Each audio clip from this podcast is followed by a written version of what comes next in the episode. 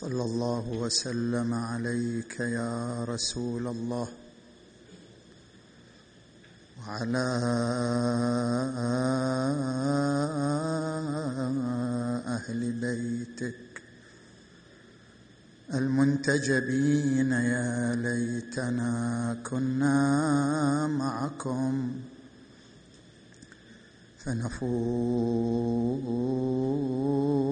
فنفوز فوزا عظيما. أعوذ بالله من الشيطان الغوي الرجيم. بسم الله الرحمن الرحيم. يا أيتها النفس المطمئنة. ارجعي إلى ربك راضية مرضية. فادخلي في عبادي وادخلي جنتي. آمنا بالله صدق الله العلي العظيم.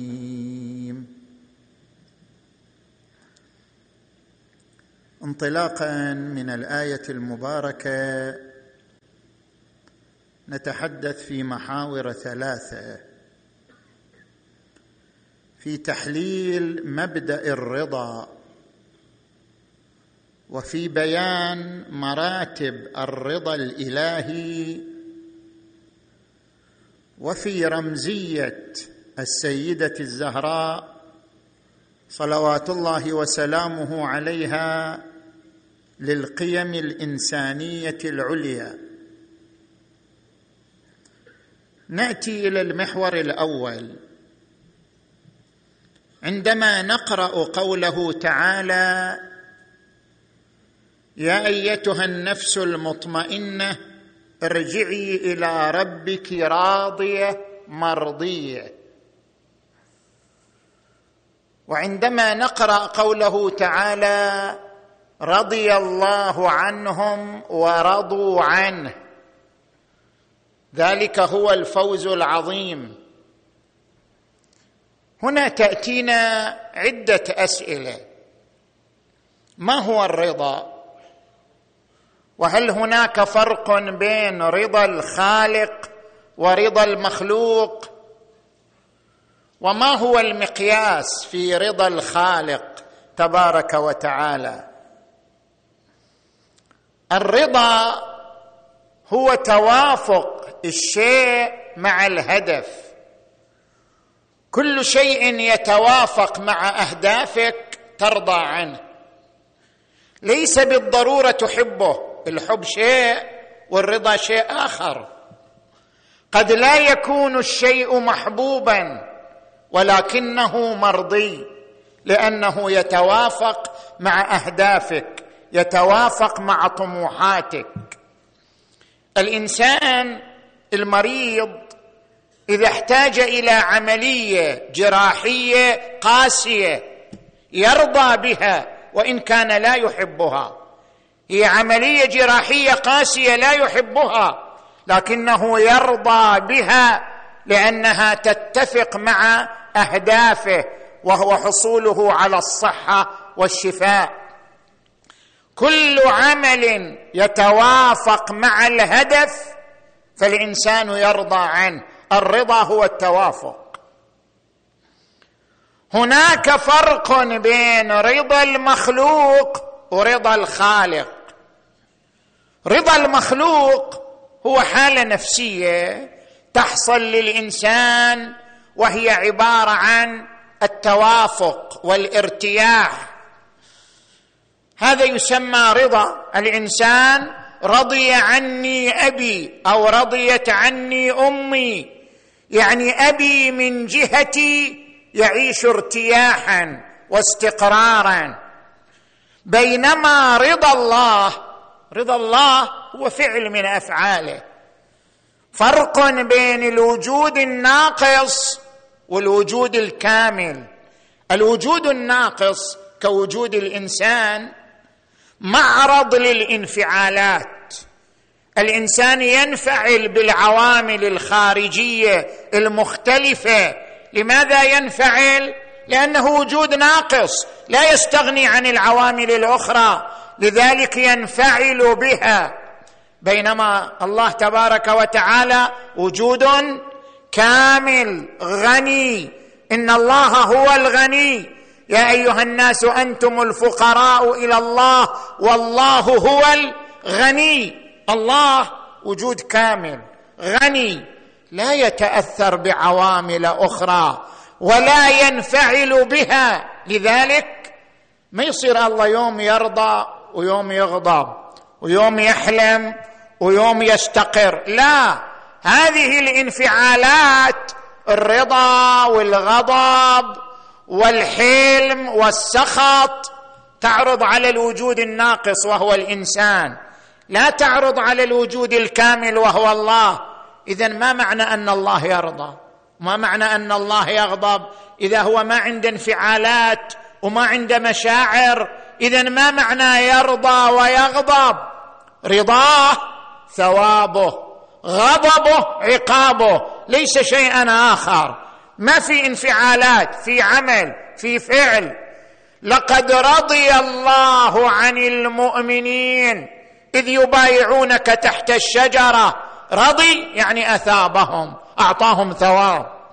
رضاه عبارة عن ثوابه تبارك وتعالى.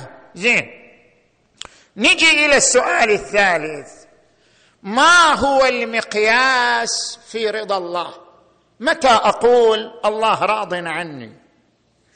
ما هو المقياس في رضا الله عن الإنسان؟ رضا تاما رضا كاملا.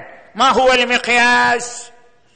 إذا حققت الهدف وإحنا قلنا الرضا هو توافق الهدف يعني أن يأتي شيء محقق للهدف. إذا حققت هدف الله من وجودك أصبحت مرضيا عند الله لأن الرضا العمل المحقق للهدف.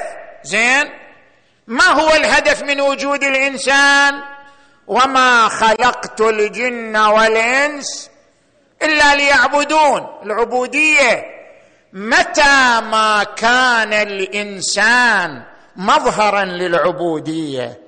مظهرا للتسليم المطلق إلى الله تبارك وتعالى مظهرا للخضوع المطلق في كل حركاته في كل سكناته في كل تصرفاته. يظهر العبودية والتسليم والخضوع المطلق لله. كان مرضيا عند الله وكان عند ربه مرضيا.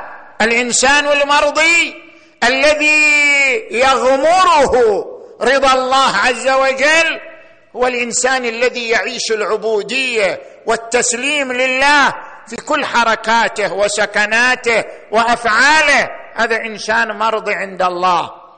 لذلك عندما يقول تبارك وتعالى يا أيتها النفس المطمئنة ارجعي إلى ربك راضية مرضية. مرضية لماذا؟ لأنها حققت العبودية بأجمل صورها. راضية مرضية. فالمقياس في رضا الله تحقيق الهدف من وجود الإنسان ألا وهو هدف العبودية. زين؟ المقياس في رضا الإنسان. متى يرضى الإنسان عن الله؟ كناس غاضبين على الله إلى يوم الدين. زين؟ وهناك أناس يرضون عن الله بمقدار وهناك أناس قد رضوا عن الله رضا تاما. رضي الله عنهم ورضوا عنه. أولئك حزب الله. ألا إن حزب الله هم المفلحون. لأنهم يعيشون الرضا الكامل من الله عنهم. ويعيشون رضا منهم كاملا عن الله تبارك وتعالى. زين كيف يرضى الإنسان عن ربه؟ إذا أدرك أن الله منعم وأن كل ما في الوجود فهو نعمه وأنه محفوف بالنعم ظاهرها وباطنها وأسبغ عليكم نعمه ظاهرة وباطنة. إذا أدرك الإنسان أنه محاط بالنعم من كل جانب حتى المصيبة اللي تجيك هي نعمة في واقعها لأنها امتحان لإرادتك وقوة إيمانك. إذا أدرك الإنسان أن كل شيء نعمة من الله سيحصل له الرضا عن الله تبارك وتعالى. ويكون من أولئك الذين قال عنهم تبارك وتعالى ألا إن أولياء الله لا خوف عليهم ولا هم يحزنون. زين هذا المحور الأول. نجي إلى المحور الثاني. مراتب الرضا الإلهي. شنو النسبة لرضا الله عنا؟ هناك مراتب لرضا الله تبارك وتعالى. مراتب الرضا الإلهي ثلاث. التقارن والاتحاد والعلية. خل أشرح لك كل مرتبة باختصار. المرتبة الأولى مرتبة التقارن وهذه اللي القرآن تعرض إليها. رضي الله عنهم ورض يعني في اقتران. بين رضا الله عنهم وبين رضاهم عن الله. أولياء الله يعيشون تقارن بين رضا الله عنهم ورضاهم عن الله. رضي الله عنهم ورضوا عنه. عدة آيات تتكلم عن هذا التقارن بين رضا الله ورضا الإنسان. الله يرى الإنسان حقق العبودية رضي عنه. الإنسان يرى الله غمره بالنعم رضي بربه اقترن الرضا منهما. قال رضي الله عنهم ورضوا عنه. زين. راضية مرضية. فادخلي في عبادي وادخلي جنتي. في رواية جميلة. سدير الصيرفي يروي عن الإمام الصادق عليه السلام. يقول سألت أبا عبد الله الصادق عليه السلام هل يكره المؤمن على لقاء ربه؟ يعني المؤمن يكره على الموت؟ ترضى إنسان مؤمن يريد يعيش طبيعة الإنسان يريد يعيش يريد يبقى عمر طويل. فإذا جاءه الموت هل يكره ذلك؟ هل يكره المؤمن على لقاء ربه؟ فقال الإمام الصادق لا. إن ملك الموت إذا جاء الإنسان المؤمن جزع.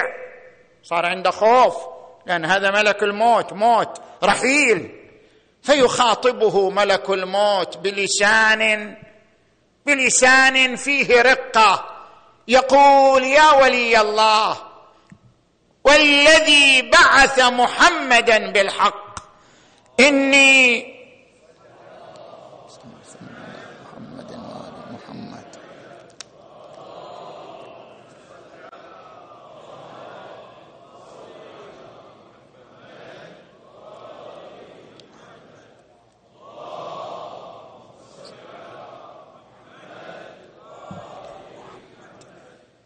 والذي بعث محمدا بالحق.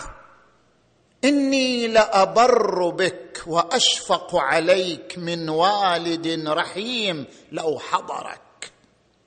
انظر بعينيك فيرفع عينيه فيمثل له محمد وعلي. وفاطمة وحسن وحسين. شوف منظر آخر أمامه.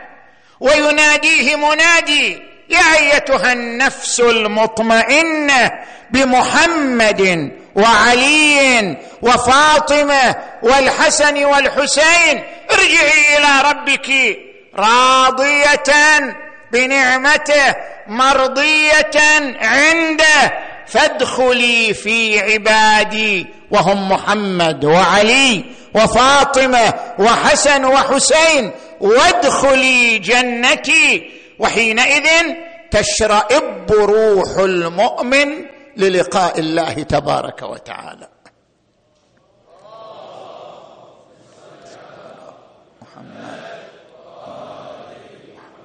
مراتب الرضا ثلاث. المرتبة الأولى التقارن بين رضا الإنسان ورضا الله. المرتبة الثانية الاتحاد والمرآتية. كيف يعني الاتحاد والمرآتية؟ يعني يكون رضا الإنسان مرآة لرضا الله. كيف يصير رضا الإنسان مرآة لرضا الله؟ الإنسان المعصوم. الإنسان المعصوم رضاه مرآة لرضا الله. رضاه متحد مع رضا الله. لأنه معصوم. تدري يعني شنو المعصوم؟ المعصوم مو فقط معصوم في العمل. حتى في التفكير حتى في الدوافع حتى في النيات معصوم فكرا ودوافع وعمل. المعصوم معصوم من الجهات الثلاث. فكرا معصوم لا يفكر خطأ. دوافع ما عنده دوافع غير نزيهة. عمله سليم لأن المعصوم معصوم من الجهات الثلاث. فكرا وقلبا وعملا لذلك رضا المعصوم كاشف عن رضا الله. رضا المعصوم مراه لرضا الله تبارك وتعالى. هذه المرتبة الثانية. لذلك أنت تسمع في خطبة الحسين عليه السلام في مكة قال رضا الله رضانا أهل البيت. رضا الله رضانا أهل البيت. نصبر على بلائه ويوفينا أجور الصابرين. نجي إلى المرتبة الثالثة والأعلى. أن يكون رضا المخلوق هو العلة لرضا الله. يعني إذا أردت رضا الله فليرضى عنك فلان. رضا المخلوق علة لرضا الله. من هو هذا المخلوق الذي يكون رضاه علة؟ لرضا الله عز وجل. هذه أعلى المراتب. يعبر عنها الرسول صلى الله عليه وآله. فاطمة بضعة مني يرضى الله لرضاها ويغضب لغضبها. هذه أعلى المراتب. أعلى مرتبة من مراتب الرضا. أن يكون رضا المخلوق هو السبب والمؤثر والعلة في رضا الله تبارك وتعالى. كيف يوصل المخلوق إلى هذه الدرجة؟ أن رضاه سبب لرضا الله تبارك وتعالى. خل أوضح لك هذه النقطة. الله تبارك وتعالى تجلت قدرته وإبداعه في مجالين في عالمين عالم التكوين وعالم التشريع. إذا تجي لعالم التكوين هذا الوجود اللي نعيش فيه ترى قدرة الله وإبداعه وعجيب صنعه. القرآن يتحدث عن ذلك. إن في خلق السماوات والأرض واختلاف الليل والنهار والفلك التي تجري في البحر بما ينفع الناس وما أنزل من السماء من ماء فأحيا به الأرض بعد موتها وبث فيها من كل دابة. زين؟ وتصريف الرياح والسحاب المسخر بين السماء والأرض لآيات لقوم يعقلون. عند إذا تقرأ هذه الظواهر كلها ترى قدرة الله وبديع صنعه. اذا الله تجلت قدرته في عالم التكوين وتجلت قدرته في عالم التشريع. عالم التشريع يعني القوانين اللي الله سنها هي مظهر لإبداعه مظهر لقدرته. قال تبارك وتعالى لقد أرسلنا رسلنا بالبينات وأنزلنا معهم الكتاب والميزان ليقوم النأس بالقسط. أنزلنا قوانين وهذه القوانين مظهر لإبداعنا وقدرتنا. وين محل هذه القوانين؟ محل هذه القوانين الأنفس القدسية. الشمس مظهر لقدرة الله. نفس محمد وعلي مظهر لقدرة الله. الله أودع القوانين الإلهية في نفس محمد. أودع القوانين الإلهية في نفس علي. علي مستودع لقوانين الله وتشريعاته. محمد صلى الله عليه وآله مستودع لقوانين الله وتشريعاته. ما في لوح أو سبورة الله كتب عليها القوانين والتشريعات. كل القوانين والتشريعات رسمت في قلب النبي محمد.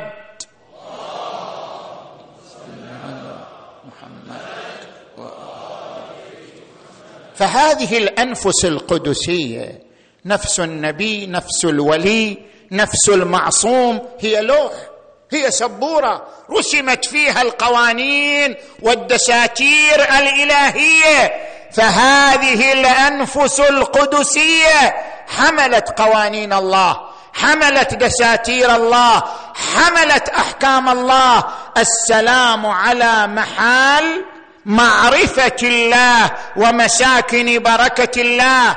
لذلك القرآن الكريم يشير إلى هذه النقطة عندما يقول إنه لتنزيل رب العالمين نزل به الروح الأمين. وين نزل؟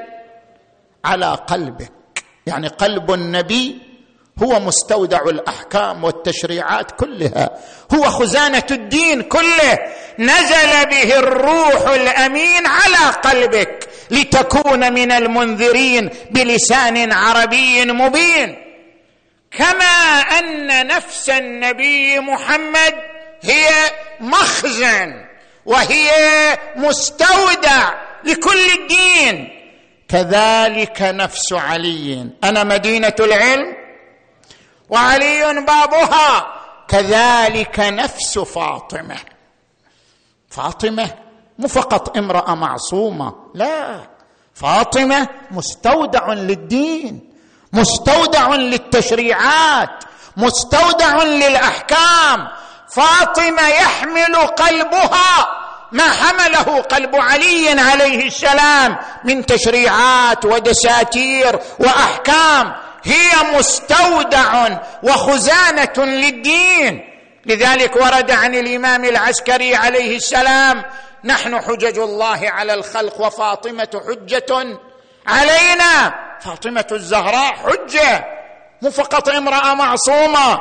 حجة يعني مصدر للدين مصدر للدستور السماوي مصدر للقانون الإلهي.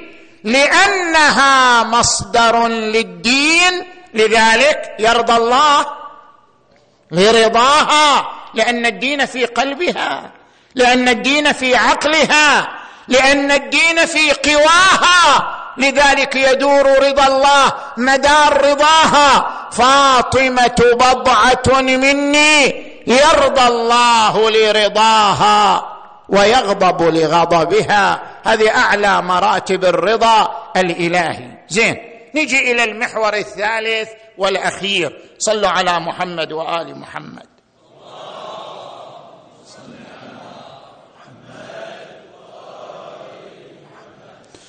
في رمزية فاطمة الزهراء عليها السلام للقيم المثلى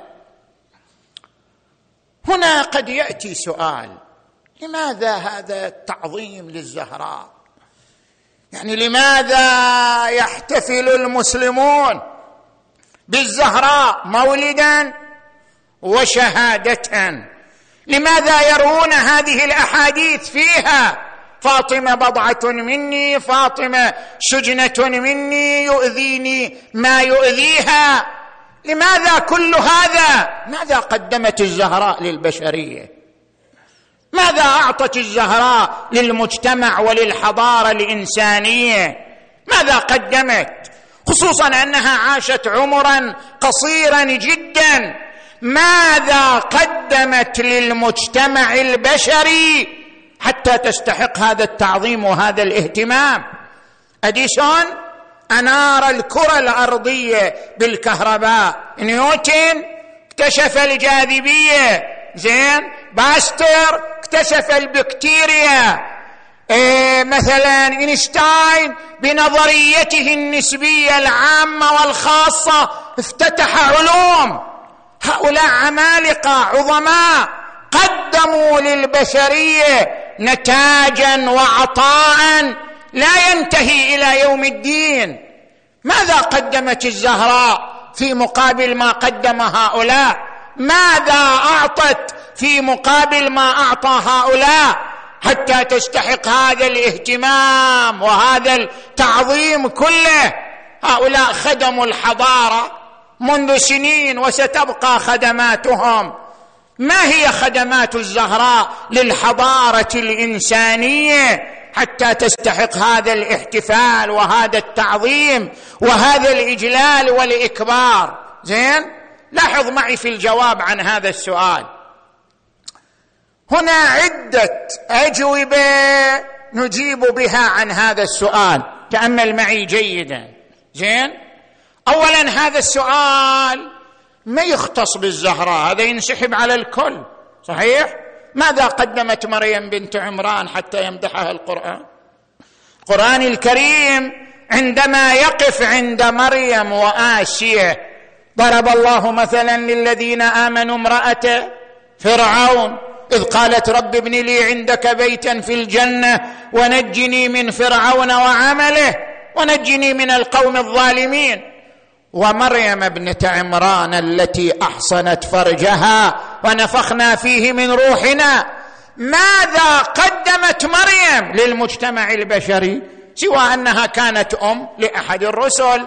ماذا قدمت زوجة فرعون للمجتمع البشري؟ اخترعت كهرباء اخترعت وسائل التواصل اخترعت وسائل الاتصالات اخترعت دواء مفيد للبشرية. اخترعت علاج للوباء المنتشر في البشرية. ماذا قدمت زوجة فرعون مريم ابنة عمران حتى يذكرهما القرآن بالثناء والتبجيل؟ زين وهذا السؤال ما يختص بمريم. ينسحب حتى على الدين نفسه. الدين شنو قدم؟ ماذا قدم الدين للمجتمع البشري؟ هذه حضارة قائمة. ماذا ما هي نسبة خدمات الدين في هذه الحضارة البشرية القائمة على الأرض؟ شنو قدم الدين؟ اذا السؤال ما يختص بالزهراء عليها السلام. هذا سؤال عام. لذلك يكون الجواب عنه جوابا عاما لجميع هذه التساؤلات. زين؟ فعندنا عدة أجوبة عن هذا التساؤل. الجواب الأول هناك فرق بين الفلسفة المادية والفلسفة الدينية. كيف نقرأ الحياة؟ الحياة لها قراءتان قراءة الفلسفة المادية قراءة الفلسفة الدينية. كيف نقرأ الحياة؟ عندما نجي إلى الفلسفة المادية كيف تقرأ الحياة؟ تقول الحياة تقوم على الحضارة والحضارة تقوم على ثلاثة أركان اقتصاد تكنولوجيا طاقة.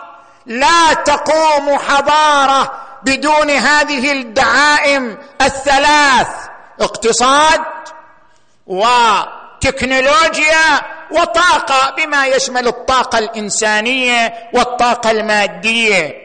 الحضارة تقوم على هذه الأركان الثلاثة بدونها لا توجد حضارة. اليوم في زماننا هذا اللي الدولة اللي تمتلك المعلومة هي الدولة التي تتحكم في مصير الإنسانية. اليوم السباق بين أمريكا والصين على امتلاك المعلومة على الذكاء الاصطناعي. اليوم هذه الركيزة هذه الركيزة المهمة للحضارة وللسيطرة على موارد الحضاره الرأسمالية القائمة بامتلاك المعلومة. زين؟ هؤلاء رواد الفلسفة المادية عندما يقرؤون الحياة يقرؤونها من وجهة نظر مادية. لذلك يقولون الحضارة هي اقتصاد هي تكنولوجيا هي طاقة هي ذكاء اصطناعي. كل من قدم خدمة في هذه المجالات الثلاثة خدم الحضارة وإلا لم يقدم للحضارة الإنسانية شيئا. هذه القراءة الأولى. القراءة الثانية ألا وهي قراءة الفلسفة الدينية للحياة. الفلسفه الدينية تقرأ الحياة بأبعاد أخرى. الحضارة البشرية مطلوبة. القران أمر ببناء الحضارة. القرآن قال هو أنشأكم من الأرض واستعمركم فيها. يعني طلب منكم إعمار الأرض. القرآن يقول قل سيروا في الأرض. فانظروا كيف بدأ الخلق. يعني اكتشفوا الحياة اكتشفوا أسس الوجود. القرآن هو الذي يقول هو الذي جعل لكم الأرض ذلولا. فامشوا في مناكبها وكلوا من رزقه. القران أيضا يأمر ببناء الحضارة ويدعو للحضارة. لكن أي حضارة؟ الحضارة لها أبعاد أربعة. البعد الأول بعد العلم. بما يشمل العلوم الإنسانية والعلوم المادية. البعد الثاني البعد بعد الأمن والسلم. حضارة بدون أمن لا قيمة لها. لا تستطيع أن توفر للإنسان جوا سعيدا. لا تستطيع أن توفر للإنسان حياة مستقرة. الحضارة تقوم على عصب الأمن والسلم وإن جنحوا للسلم فاجنح لها وتوكل على الله. تشوف الحضارة هذه الرأسمالية منذ متى بدأت؟ مع ذلك ما سلمت هذه الحضارة من الحرب العالمية الأولى والحرب العالمية الثانية. الحضارة التي توفر للإنسان سعادة هي الحضارة التي تقترن بالأمن والسلم. زين؟ هذا بعد لا بد منه. والبعد الثالث العدالة. الحضارة هي مصدر العدالة. القرآن الكريم يقول إن الله يأمر بالعدل والإحسان. وإيتاء ذي القربى. مبدأ العدالة لا بد منه. زين. بما أن الحضارة البشرية تحتاج إلى أمن وتحتاج إلى عدالة. ما هو السبيل لتوفير الأمن والعدالة؟ السبيل لتوفير الأمن والعدالة القانون الصارم. بدون قانون صارم لا يمكن أن يتحقق أمن أو عدالة. ولكم في القصاص حياة يا أولي الألباب. من هنا تبدو الحاجة إلى الدين. حاجة المجتمع البشري للدين في حاجته إلى القانون. لأن المجتمع البشري يحتاج إلى الأمن ويحتاج إلى العدالة والأمن والعدالة يتوقف على القانون الصارم. والدين يتكفل بتحقيق القانون الصارم الذي يحقق الأمن والعدالة. الحضارة البشرية تحتاج إلى الدين لأنها تحتاج إلى الأمن والعدالة والأمن والعدالة يتوقفان ويفتقران على القانون الصارم. اذا الدين لا بد منه. زين. تيجي إلى البعد الرابع قيم الأخلاقية. والرصيد الروحي. حضارة بلا قيم حضارة ذؤبان حضارة مجتمعات طبقية. حضارة لا توفر للإنسان سعادة واطمئنانا ما لم تقم على قيم خلقية.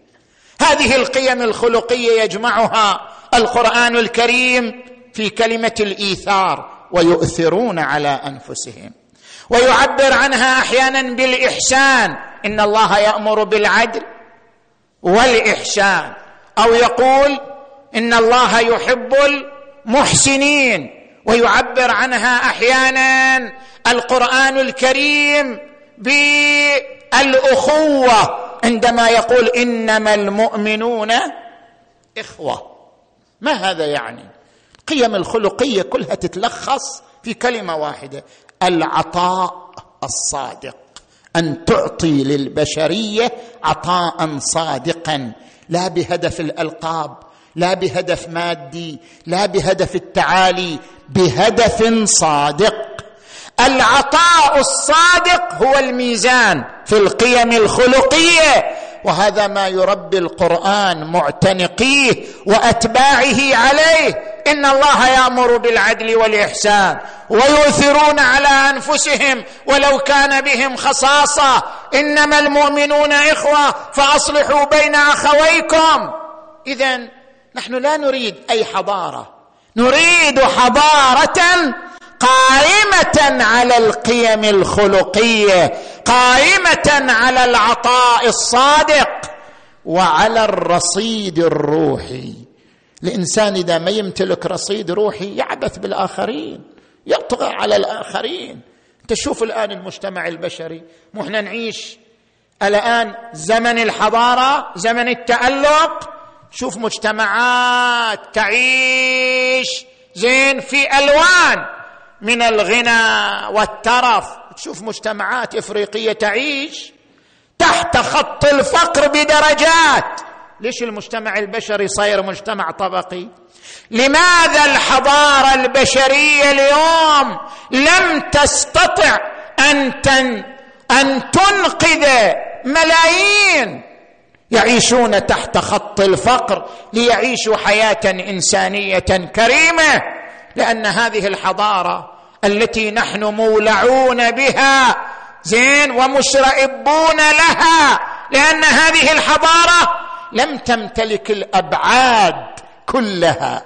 لم تمتلك بعد الأمن لم تمتلك بعد العدالة لم تمتلك بعد القيم الخلقية لم تمتلك بعد الرصيد الروحي. هذه الأبعاد ضرورية لبناء الحضارة. والرصيد الروحي لا يتوفر عليه الإنسان بدون علاقة بينه وبين مبداه وخالقه. ألا بذكر الله تطمئن القلوب؟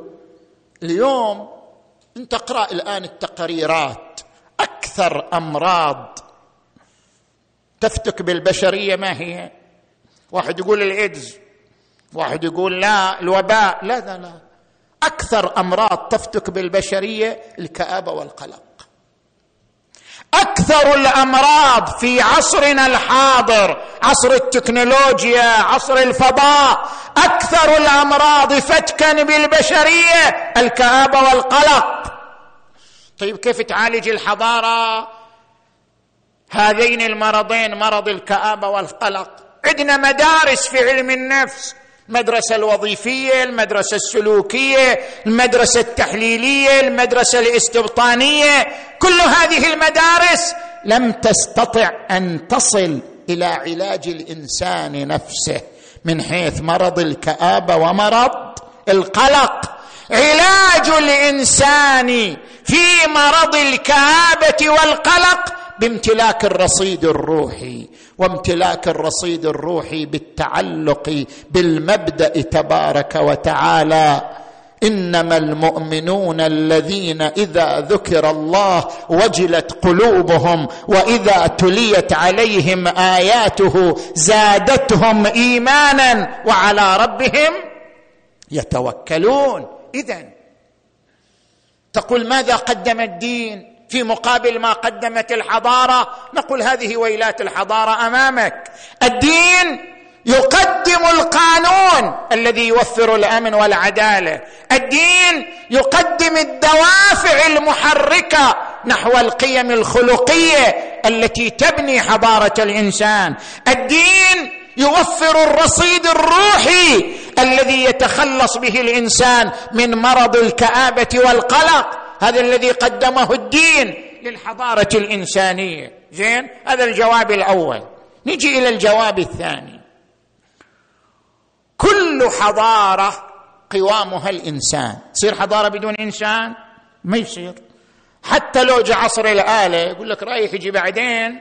الاستغناء عن الإنسان في كثير من المواقع. الآلة تقوم مقامه الجهاز يقوم مقامه. مع ذلك اللي يشغل الآلة والجهاز هو الإنسان واللي يعبي الجهاز بالمعلومات هو الإنسان.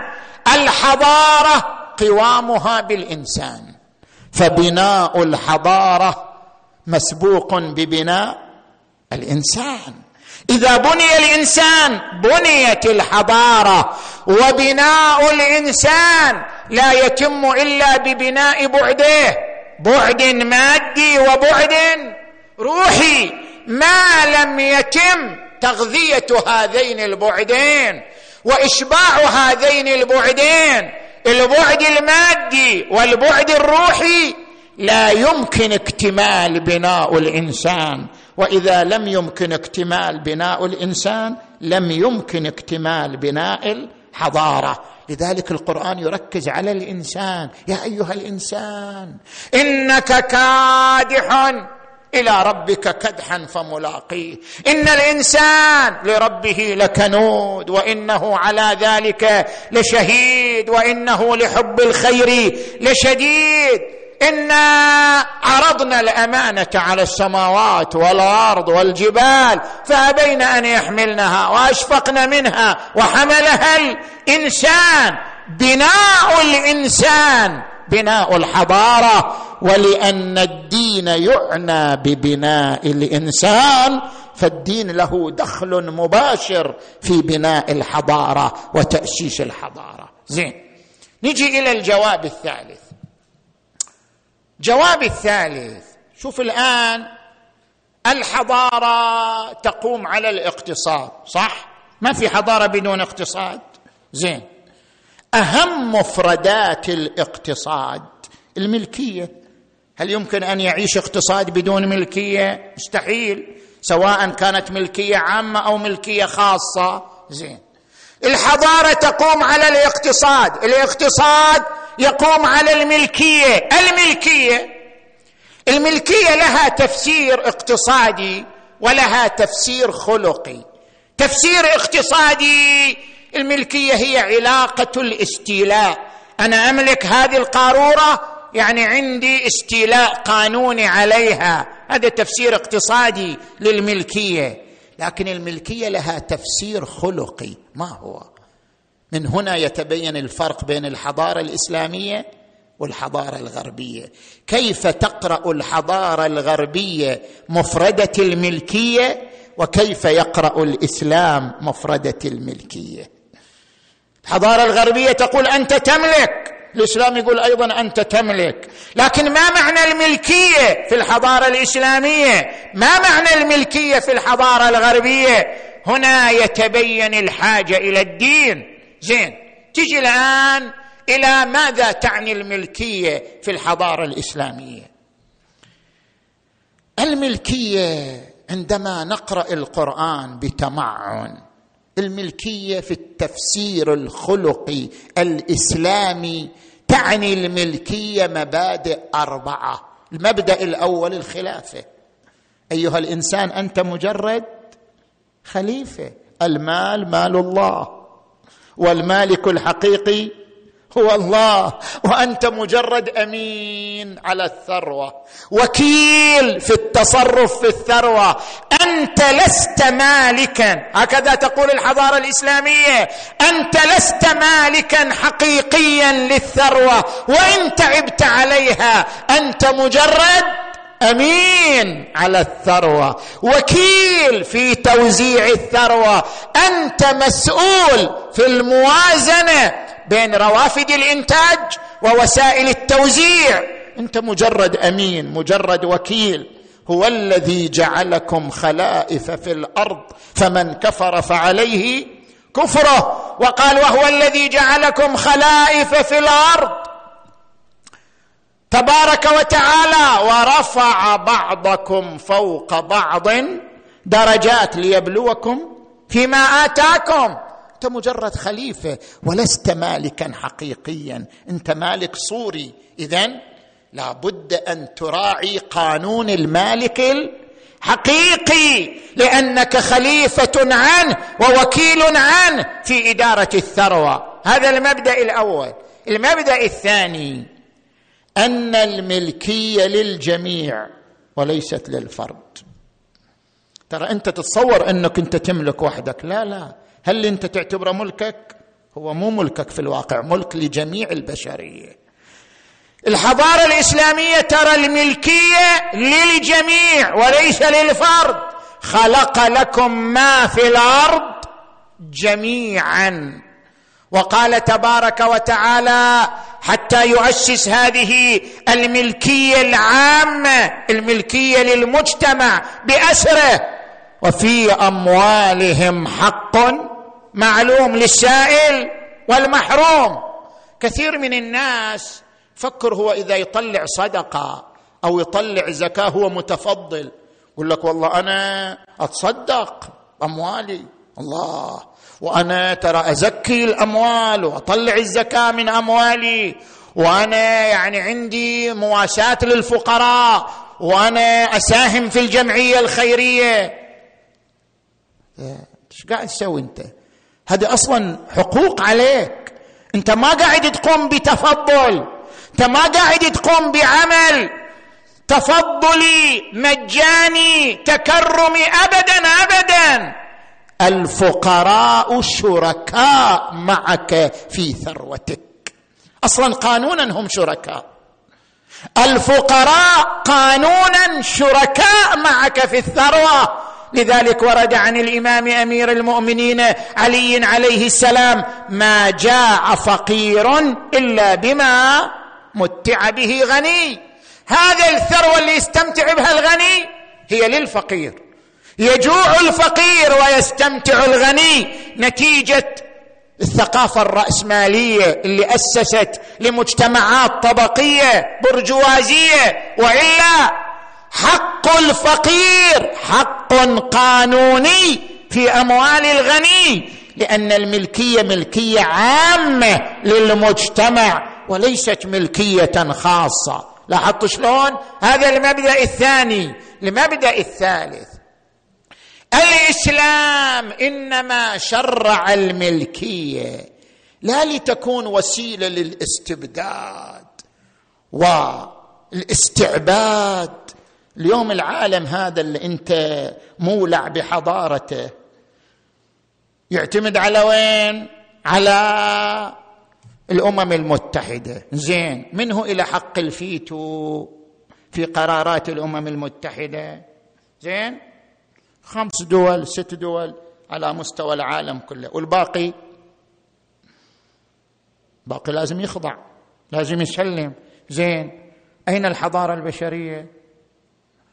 الحضارة البشرية مصيرها هذا المجتمع البشري كله في هذه الحضارة التي أنت مفتون بها ومولع بها. هذا المجتمع البشري يعيش حاله من الاستعباد حاله من الاستئساد حاله من الاستيلاء والسيطرة لأن قوانينه ومصيره بيد حق الفيتو وحق الفيتو بيد مجموعة من الدول دون غيرها. اذا بالنتيجة وصلنا إلى النقطة المركزية وهو الفرق بين رؤية الحضارة الإسلامية ورؤية الحضارة الغربية. رؤية الحضارة الإسلامية أن الحضارة تقوم على الاقتصاد والاقتصاد يقوم على الملكية والملكية عامة ومعنى الملكية العامة أن الملكية ليست وسيلة للاستيلاء والاستعباد وإنما الملكية وسيلة للإنتاج والعطاء والتنافس نحو الإنتاج والعطاء وليست وسيلة استعباد واستكبار. يقول القرآن الكريم ولا تؤتوا السفهاء أموالكم التي جعل الله لكم قياما.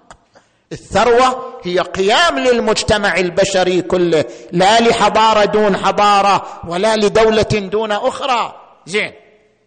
المبدأ الرابع من مبادئ الملكية.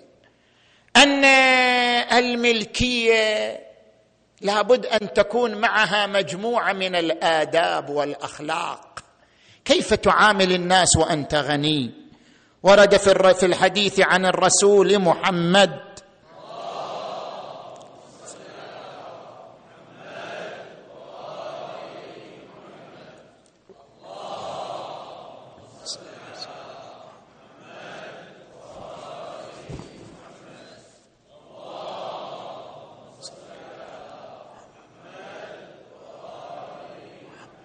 من لقي فقيرا فسلم عليه خلاف سلامه على الغني لقي الله تعالى وهو غضبان. الملكية تعني خلق ولا تعني استكبار ولا تعني ترفع. لقي الله تعالى وهو عنه غضبان. اذا الملكية هي هذا التفسير الخلقي لها. هي مجموعة قيم أخلاقية. وهذا ما يقدمه الدين من نتاج للحضارة البشرية. الجواب الرابع والأخير وأختم به. نحن نقتصر دائما في تحليلنا للشخصيات على العطاء المادي. قد قدمت عطاء مادي؟ شوف نيوتن شقد خدم البشرية. شوف اينشتاين شقد خدم البشرية. صح هؤلاء خدموا البشرية. ويجزون على خدماتهم إذا كان العطاء عطاء صادقا. زين؟ ما في إشكال في ذلك. ولكن هل ينحصر العطاء؟ وهل ينحصر الإنتاج؟ في الإنتاج المادي لولا أولو العزم من الرسل ولولا الأنبياء ولولا الأوصياء منذ يوم آدم إلى يومنا هذا لما وجدت بنيه للقيم الخلقية. لما وجدت غرسا للقيم الخلقية. لما وجدت بذرة للقيم الإنسانية.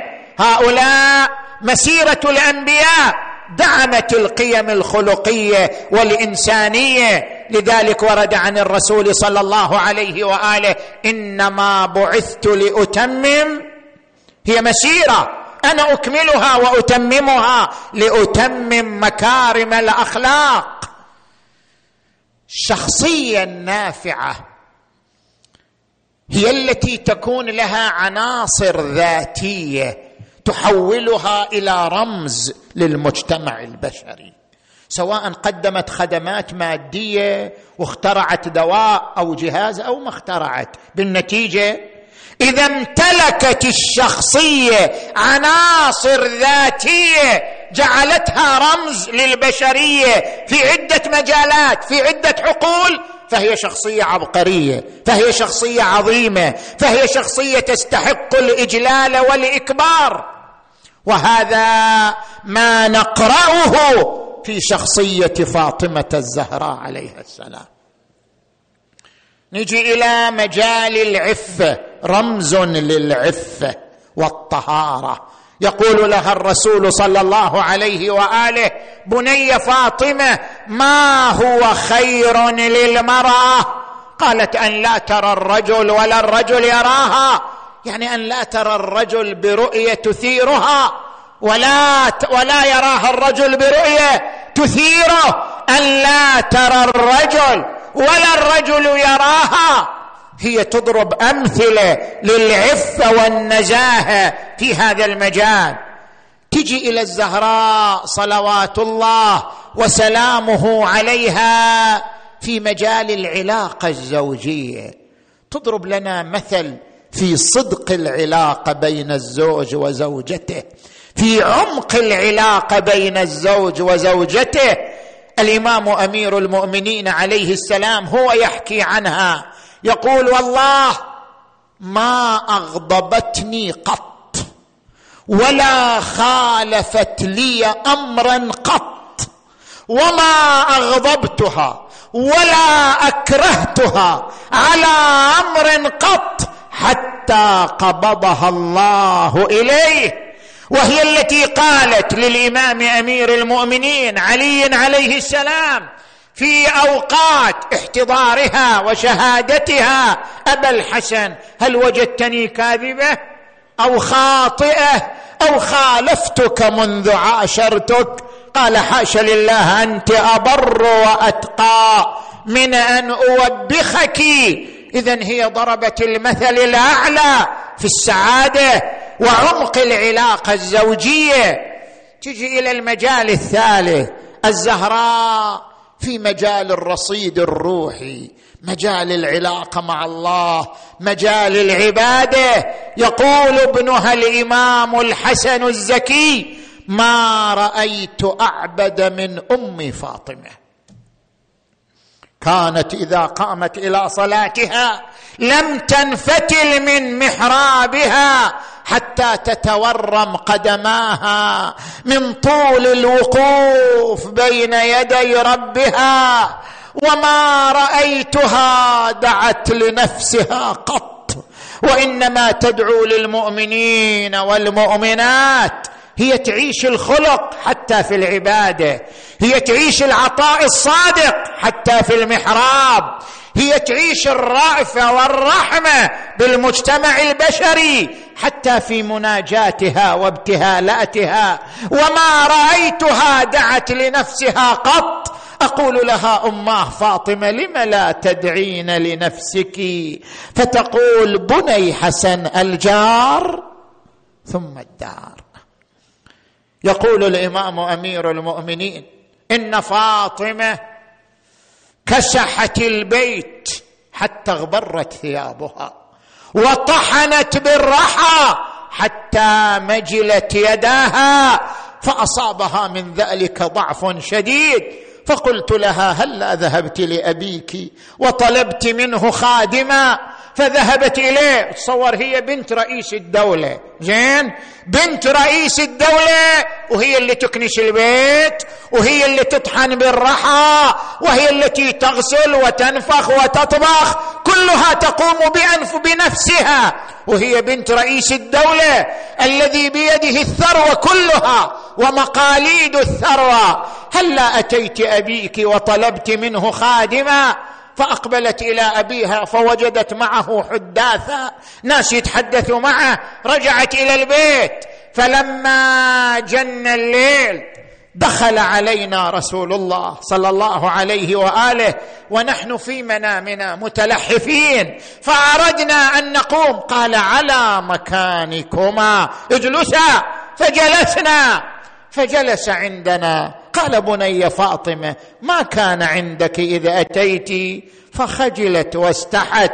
فقلت الإمام علي يقول فقلت له ان ابنتك كسحت وطبخت وطحنت و و و حتى أصابها ضعف شديد فجاءت تطلب خادما فقال يا علي ويا فاطمة ألا أعلمكما شيئا؟ هو خير لكما من الخادم. يعني أنتما رمز للعلاقة مع الله. أنتما رمز للتقوى والزهد والإعراض عن الدنيا بأسرها. ستبقيان رمزا لذلك. ألا أعلمكما خيرا من الخادم؟ قلنا بلى. قال إذا قمتما إلى منامكما فسبح الله ثلاثا وثلاثين واحمداه ثلاثا وثلاثين وكبراه اربعا وثلاثين فإنه خير لكما من الخادم. هكذا كانت فاطمة صلوات الله وسلامه عليها. فاطمة في مجال العطاء والإنفاق. فاطمة. فاطمة تخبز الأقراص الأربعة. قرصا لها وقرصا لعلي وقرصا للحسن وقرصا للحسين. تخبز الأقراص الأربعة ليتناولوها على مائدة الإفطار. فيأتي المسكين واليتيم والأسير فتبادر فاطمة. أول من يبادر فاطمة لتتصدق بقرصها على المسكين واليتيم والأسير. يوفون بالنذر ويخافون يوما كان شره مستطيرا ويطعمون الطعام على حبه مسكينا ويتيما وأسيرا. إنما نطعمكم لوجه الله. لا نريد منكم جزاء ولا شكورا. اذا الحضارة الإنسانية تحتاج إلى نماذج راقية تقتدي بها. الحضارة الإنسانية تحتاج إلى قدوات صالحة تهتدي بها. أولئك الذين هدى الله فبهداهم اقتده. ومن هؤلاء الذين تحتاجهم الحضارة الإنسانية لتقتدي بهم وتستقي من قيمهم وتعاليمهم. فاطمة وما أدراك ما فاطمة؟ فاطمة أول ثائر في الإسلام. فاطمة أول من أسس حركة المعارضة في الإسلام فاطمة الزهراء صلوات الله وسلامه عليها عندما صدحت بمفاهيمها ومبادئها. إذا فاطمة رمز لمجموعة من القيم أن زحزحوها عن رواسي الرسالة وقواعد النبوة والدلالة ومهبط الروح الأمين والطبن بأمور الدنيا والدين. ألا ذلك هو الخسران المبين؟ وماذا نقم من أبي الحسن؟ نقم منه والله نكير سيفه وقلة مبالاته بحتفه وشدة وطأته ونكال وقعته وتنمره في ذات الله واجتهاده في أمر الله. هكذا عكست الزهراء في ذلك العمر القصير قيمها ومبادئها العظيمة إلى أن عاشت حقبتها الأخيرة. نحيفة الجسم نحيلة. مصفرة اللون حزينة كئيبة. لا ترى بسمة على وجهها. تبكي الليل وتبكي النهار. لفقد أبيها المصطفى. تأتي وتجلس عند قبره. وتؤن أنينا يقطع القلوب. ماذا على من شم تربة أحمد؟ ألا يشم مدى الزمان. غواليا يا يا يا يا يا.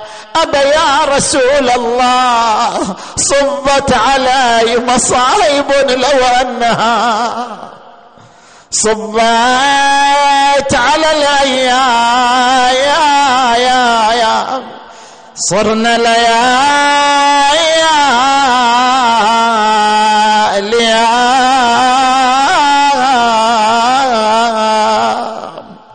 قل للمغيب تحت أطباق الثرى. إن كنت تسمع صرختي وندايا. وندايا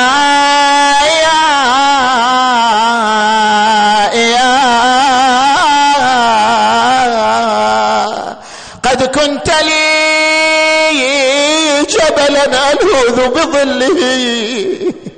واليوم واليوم تسلمني إلى أعدائي.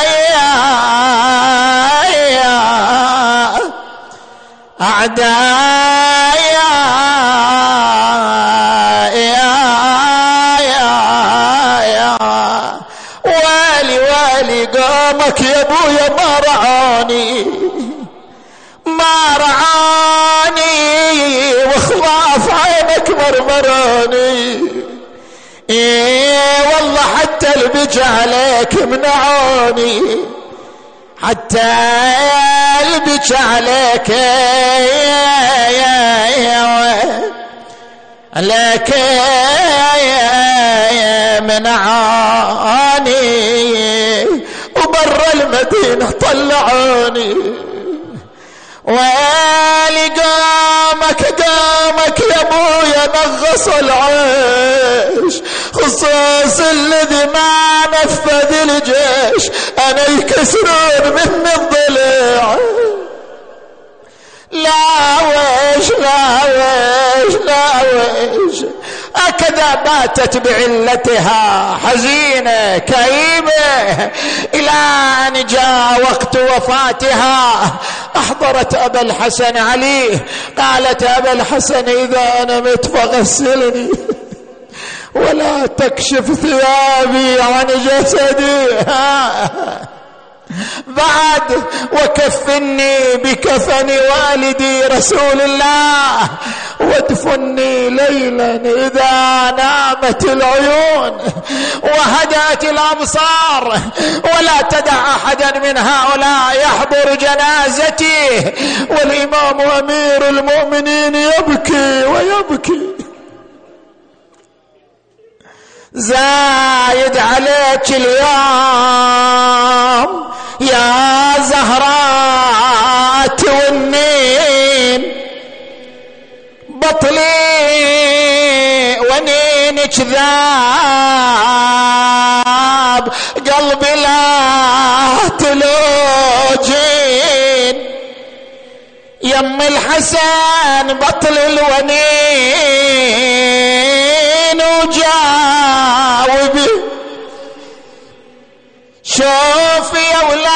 ولادك بالبواج مذوبين قالت يا حيدر فرقوا بينك وبيني. فوداعة الله مسافرة عنك يا أبو حسن. أنا من هالمرض ما أشوف يا حيدر سلامة.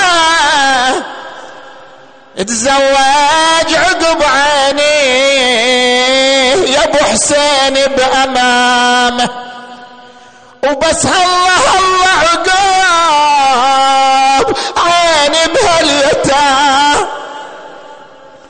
سكين خواطرها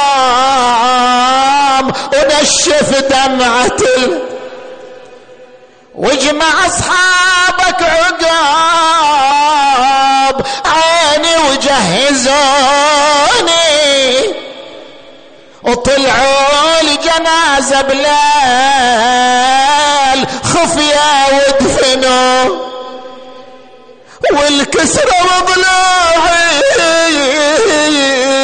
وبالباب عصره. إيه لا يحضرون جنازتي مشيد الدي إيش صار يا زهراء؟ قولي ما قصروا يا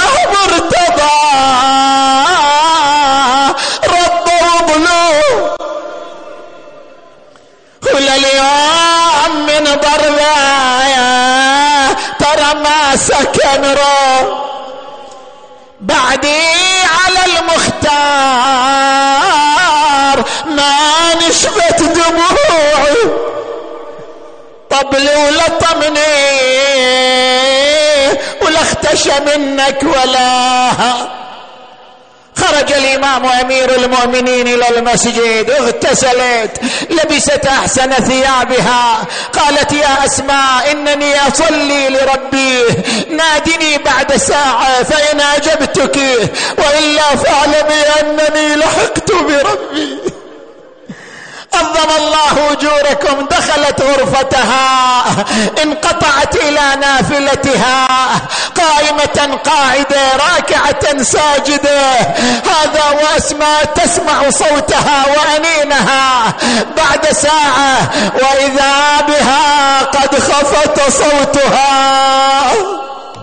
وغاب أنينها وحنينها دخلت أسماء إليها وإذا بها على سريرها قد مدت يديها وغمضت عينيها وفاضت روحها الشريفه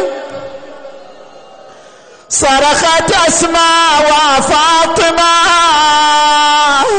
وبنت محمدا أقبل الحسن والحسين من المسجد. قالت أسماء اجلسا حتى أحضر لكم الغداء قال يا أسماء ما تعودنا أن نتغذى بدون أمنا. اين امنا فاطمة؟ أين حبيبتنا فاطمة؟ قالت يا حسن يا حسين إن أمكما دخلت تستريح. قال لا بد أن ندخل عليها. دخل عليها. جلس الحسن عند يمينها. جلس الحسين عند شمالها. نادى الحسن أمه كلميني. نادى الحسين امه جاوبيني أنا حبيبك الحسين وهي لا ترد لهم جوابا. فأقبل الحسن إليها ورفع الستر عن وجهها والتفت لأخيه الحسين نادى أخي حسين عظم الله لك الأجر فلقد ماتت أمنا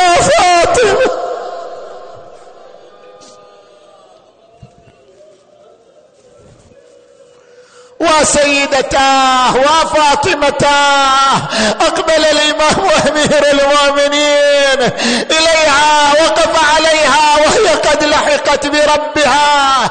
فقام بأبي وأمي في جهازها. فلما كشف الستر عنها وتأمل في صدرها ووجهها. وإذا بها ينت وإذا به ينتحي إلى جانب ويبكي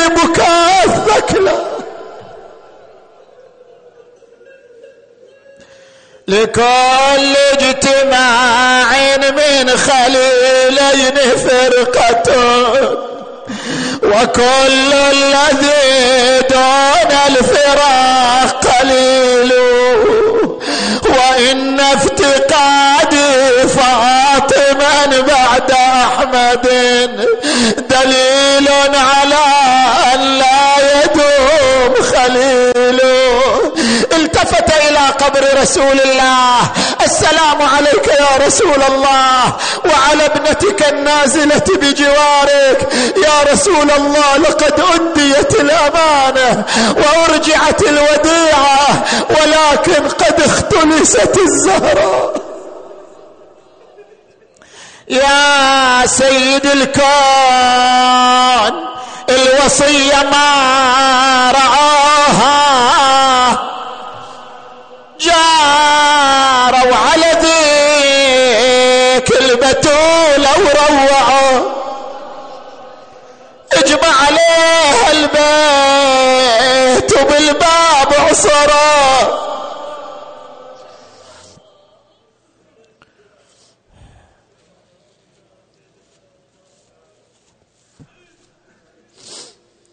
وإنما أبكي مخافة أن تطول حياتي. يا الله. اللهم بالزهراء. خير وسيلة هذه الليلة فاطمة. توسلوا بالزهراء في شفاء المرضى في قضاء الحوائج في تفريج الهموم فهي خير وسيلة. اللهم بالزهراء وأبيها وبعلها وبنيها. والسر المستودع فيها. اللهم اغفر ذنوبنا واستر عيوبنا وكفر عنا سيئاتنا وتوفنا مع الأبرار. اللهم اشف مرضانا ومرضى المؤمنين والمؤمنات. واقض حوائجنا وحوائج المؤمنين والمؤمنات. اللهم فرج همومنا واكشف غمومنا واقض حوائجنا بحق بضعة نبيك فاطمة صلوات الله عليها وعلى آلها الطيبين الطاهرين. اللهم اكشف هذه الغمة عن هذه الأمة. اللهم صل على محمد وآل محمد. اللهم كن لوليك الحجة ابن الحسن. صلواتك عليه. في هذه الساعة وفي كل وليا وقائدا ودليلا حتى تسكنه أرضك طوعا وتمتعه فيها طويلا. برحمتك يا أرحم الراحمين. وإلى أرواح أمواتكم وأموات المؤسسين والمؤمنين والمؤمنات. الفاتحة تسبقها الصلوات.